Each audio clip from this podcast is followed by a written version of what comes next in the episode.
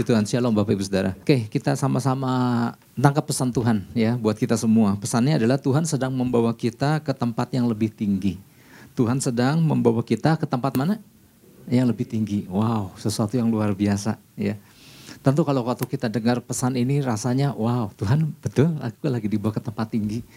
Ini yang menjadi pesan Tuhan ya. Tuhan lagi bawa kita dari posisi yang sebelumnya ke posisi yang baru ya dan dikatakan posisi itu lebih tinggi. Tuhan akan bawa kita naik. Ya. Tetapi Bapak Ibu Saudara kadang-kadang waktu dengar pesannya, wah yes gitu. Tapi waktu cara Tuhan, kita mendengar cara Tuhan bawa kita naik. Ini yang sering kali membuat uh, di sini aja deh Tuhan gitu. Sebab itu mari Bapak Ibu Saudara kita sama-sama uh, baca dulu ya.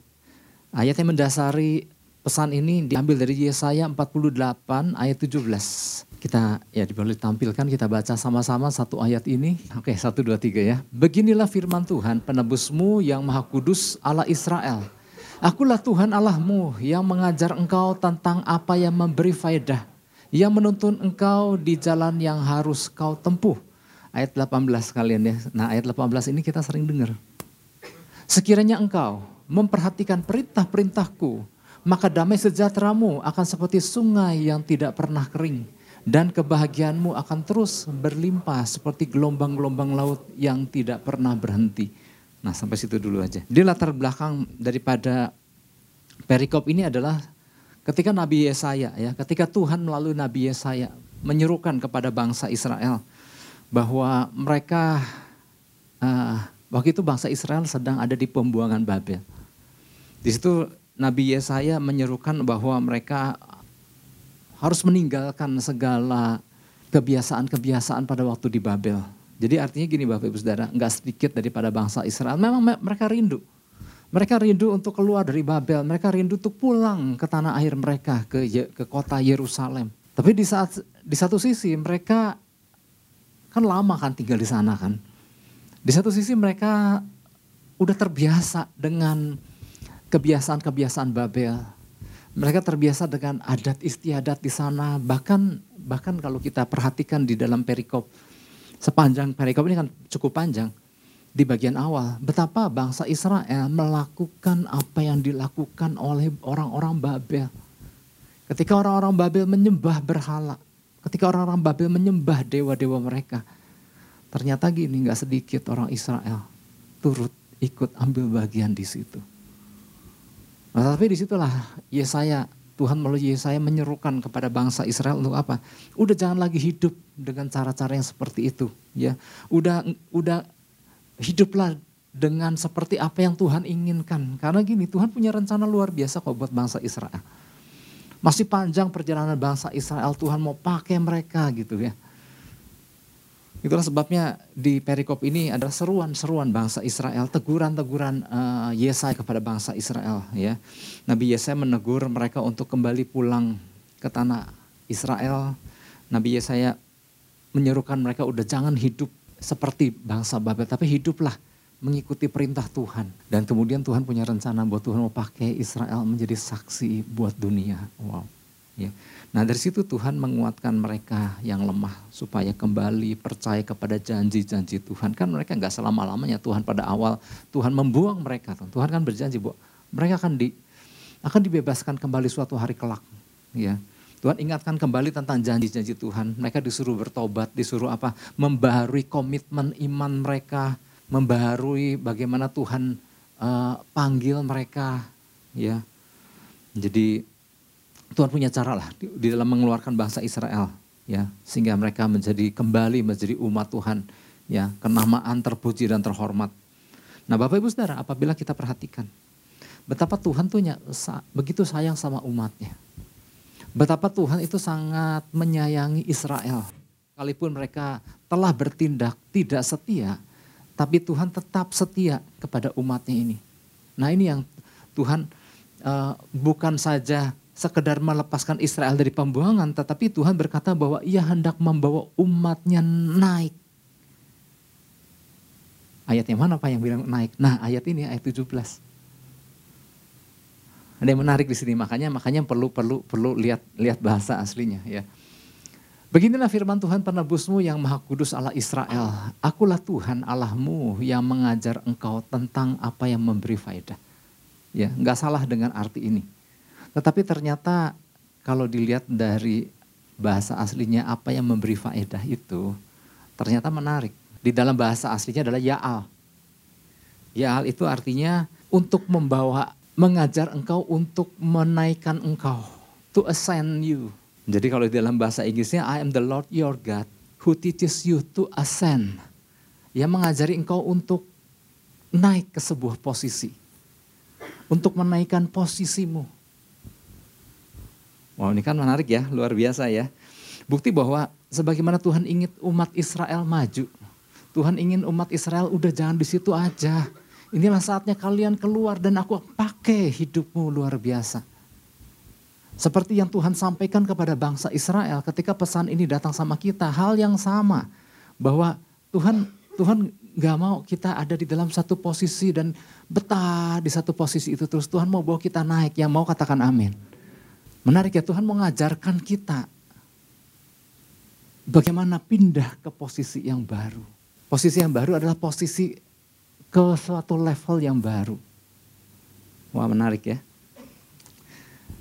Siapa di sini yang ingin posisinya tetap sama terus? Oh enggak, enggak ada ya. Siapa yang pernah tinggal kelas dulu waktu di sekolah? Aduh, nggak usah jawab. Jadi artinya tentu kita tahu ya, seperti apa yang kita alami kalau ada dalam satu posisi yang sama terus kan kan nggak enak gitu ya. Ada ada istilah gini, pengen tahu makna satu tahun seperti apa? Nah di situ tanyakan kepada mereka yang pernah tinggal kelas. Rasanya Aduh lama sekali. Ya. Waktu itu ada, waktu itu kan ada ada beberapa istilah kan. Apa sih makna satu menit? Tanyakan kepada mereka yang ketinggalan pesawat. Aduh cuman beda semenit pintu ditutup gitu. Jadi artinya betapa satu menit itu sangat bernilai sekali. Ya kembali lagi kepada sini. Meskipun bangsa Israel adalah orang-orang yang bandel, tegar, tengkuk. Namun Tuhan ingin mereka naik ke posisi di mana Tuhan bisa pakai mereka. Artinya Tuhan mau bawa mereka udah jangan jangan kelamaan di Babel dan jangan ikut dan hidup seperti orang Babel tapi aku akan membebaskan engkau dan aku akan pakai engkau. Jadi bangsa Israel itu lagi dibawa Tuhan ke sebuah posisi yang baru. Nah hal yang sama Tuhan juga lagi bilang sama kita saya Bapak Ibu Saudara. Enggak selama-lamanya kita ada di situ. Enggak selama-lamanya kita ada di posisi yang saat ini. Tuhan mau bawa kita kepada sesuatu yang baru. Nah ini jadi pesan Tuhan buat kita. Tuhan ingin membawa kita setiap kita anak-anaknya untuk naik ke posisi yang lebih tinggi dari posisi hari ini. Ya istilah istilah yang sering yang kita dengar adalah Tuhan mau bawa kita naik level gitu. Tapi ingat Tuhan yang akan membawa kita bukan kita yang naik-naikin diri kita. Ya karena gini kan manusia kan juga punya keinginan loh. Manusia pengen jadi sesuatu kan, aku pengen jadi ini atau jadi ini. Kadang-kadang manusia yang bawa dirinya sendiri naik. Dan kemudian ketika dia mencapai posisi itu dan bilang, wah Tuhan bawa aku naik. Padahal gini, belum tentu Tuhan yang bawa naik. Kita bisa bawa diri kita. Jadi kalau kita mau ngejar posisi dengan ambisi kita, bisa nggak? Bisa aja. Tapi itu bukan cara Tuhan. Ada cara Tuhan di dalam membawa kita naik ke sebuah posisi yang baru.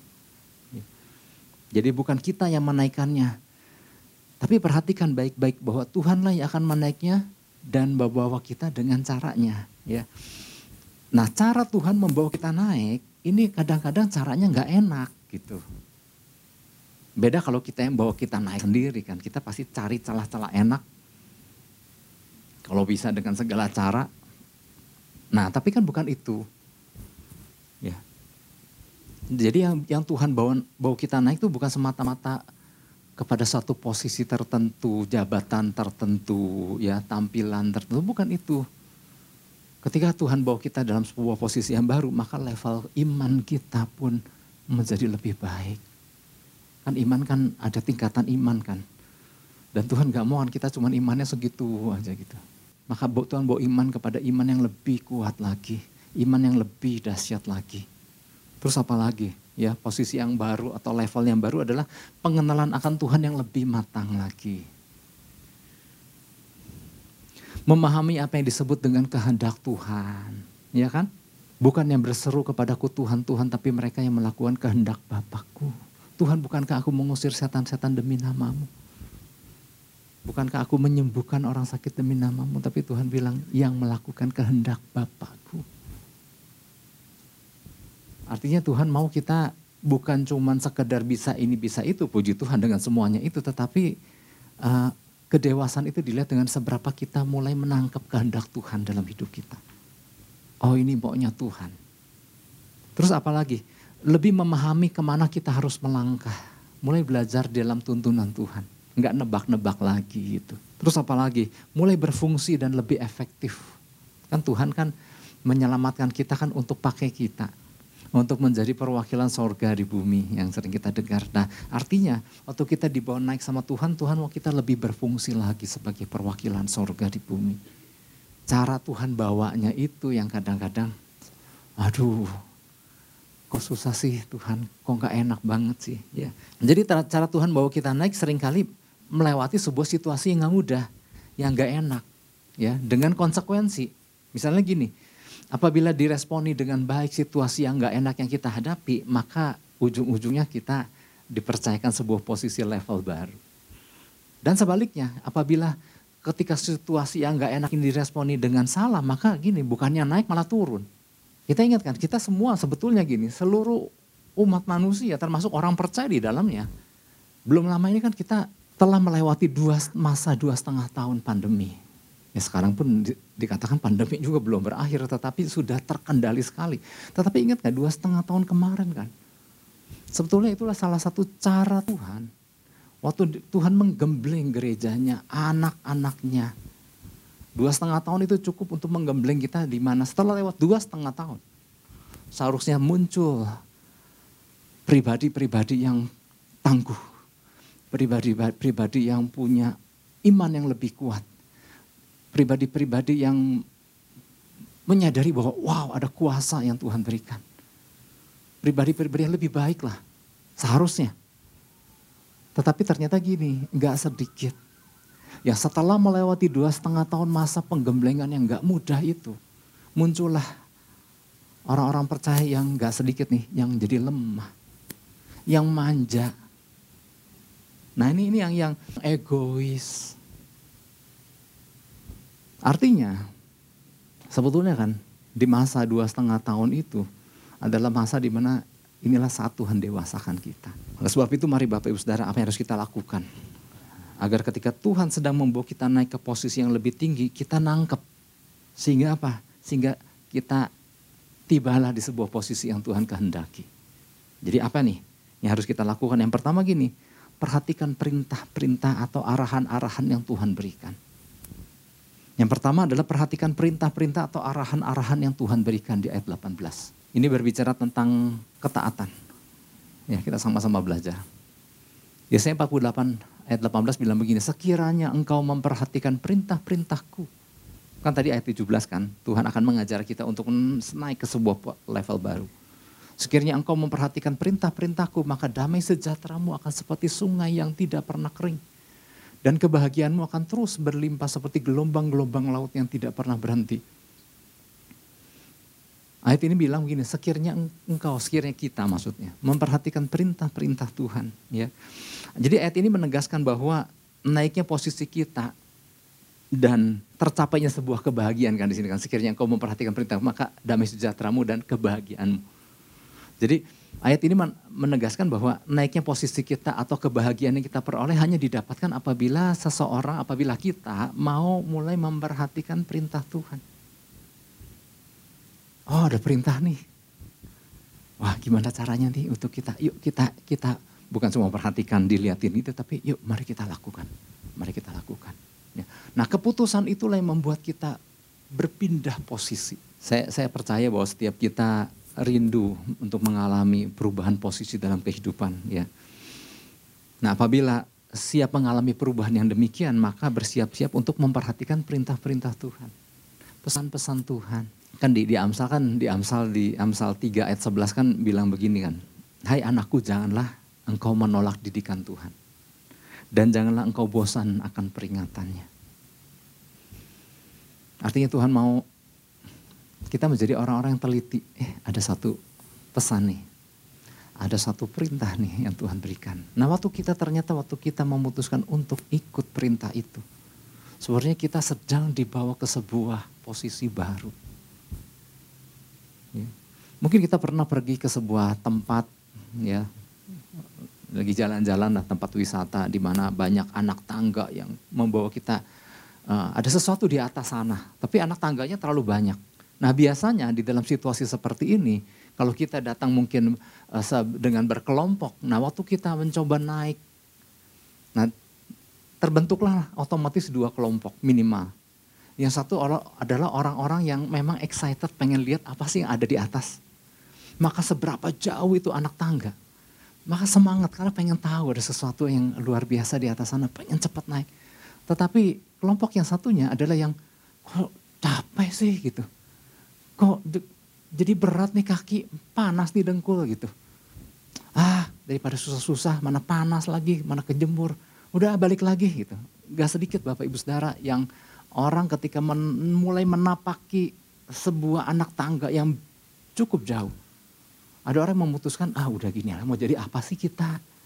Gini juga udah puas. gitu. Akhirnya gini, perkataan-perkataan itu sebetulnya adalah untuk menghibur gini. Ya akhirnya nggak bisa naik level. Tapi udahlah gini juga cukup. ya. Jadi orang percaya mah jangan ngoyo gitu. Kadang-kadang menghibur diri sendiri. Sehingga apa yang Tuhan rindukan nggak nyampe. Ada kisah di Alkitab, kisah Abraham. Abraham punya pilihan kan. Waktu Tuhan berkata Abraham, bawalah anakmu yang satu-satunya itu naik ke gunung untuk dipersembahkan sebagai korban. Apa yang di, apa yang apa yang ya sebagai seorang ayah Abraham merasakan berat hati. Udah nunggunya susah ini Ishak. Anaknya udah mulai besar, ya udah lumayan lumayan besar. Eh mesti dipersembahkan sebagai korban bakaran. Aduh, ini kita gimana gitu ya. Tetapi apa yang dilakukan Abraham, ya udah dia lakukan. Berat nggak berat Bapak Ibu, nggak gampang.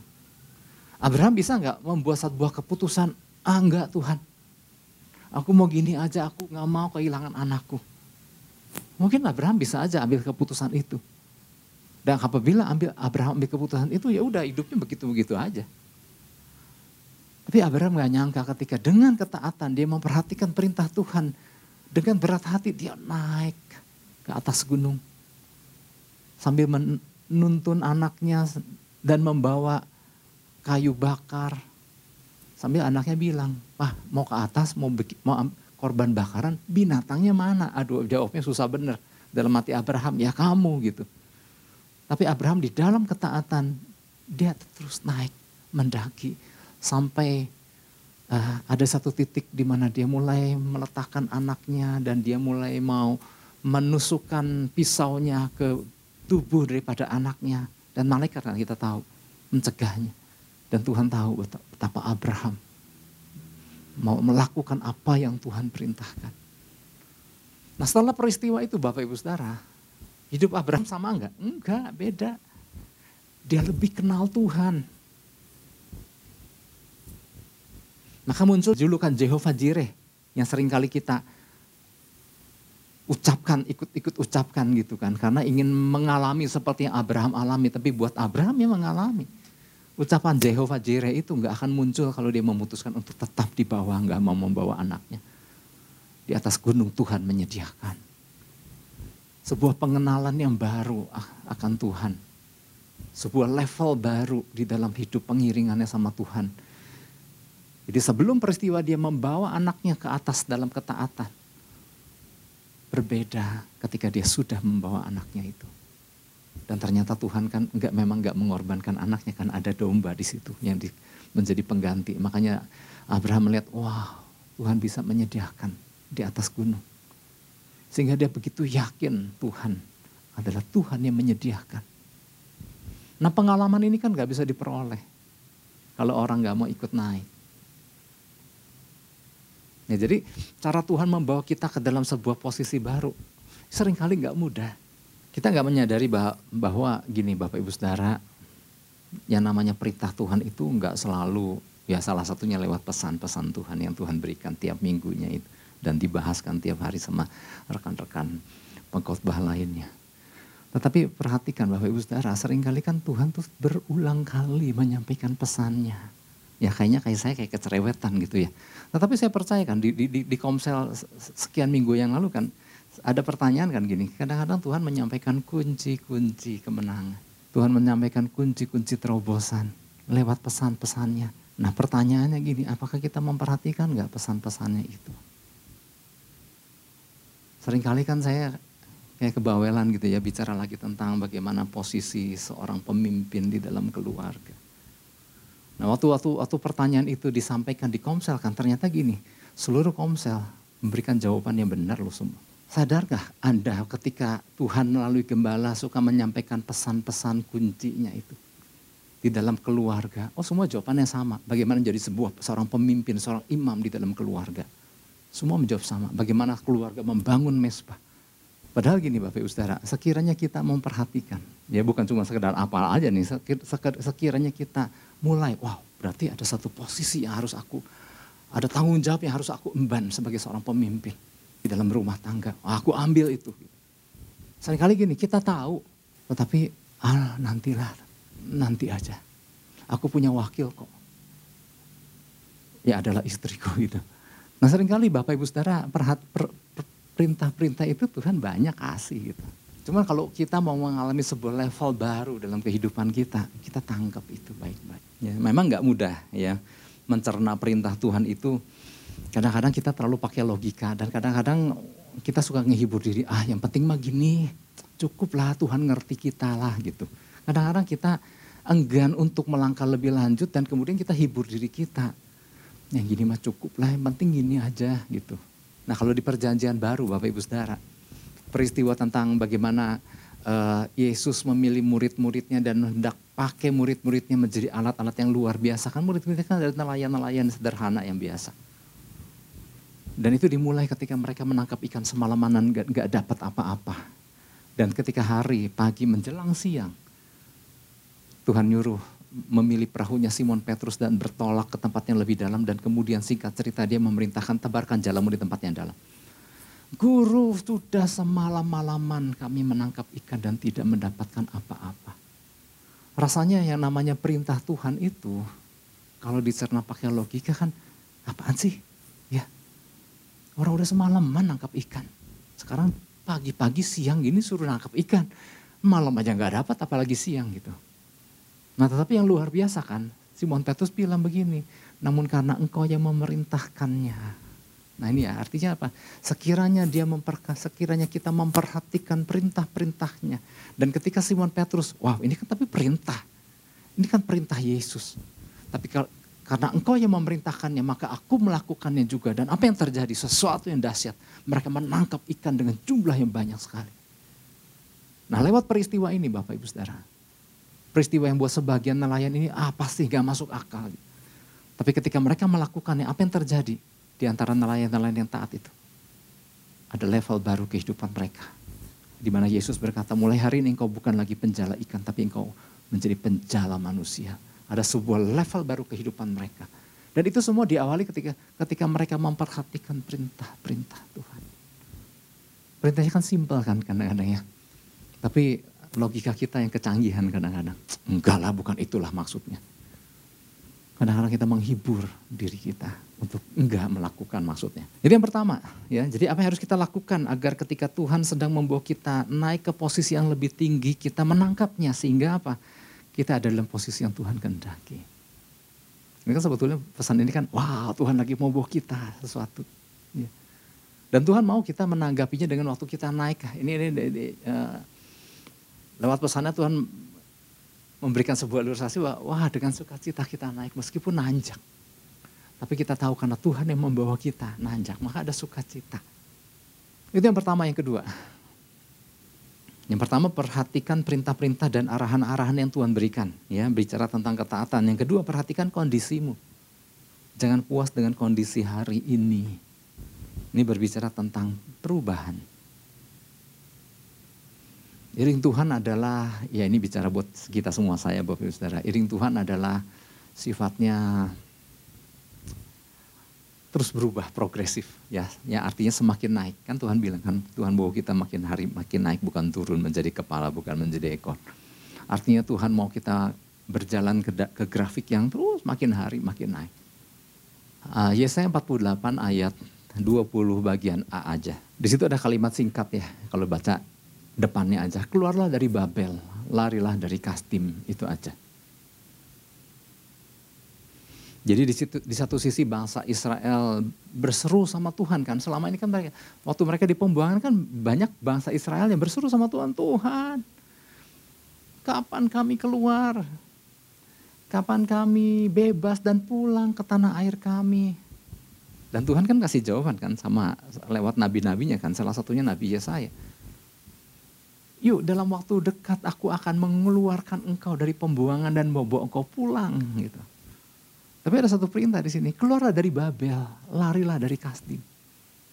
Kenapa Tuhan ada perintah gitu melalui Yesaya? Artinya gini, di satu sisi mereka pul, pengen pulang ke tanah air, di satu sisi mereka terlalu dalam dengan adat, istiadat, dan budaya Babel termasuk penyembahannya.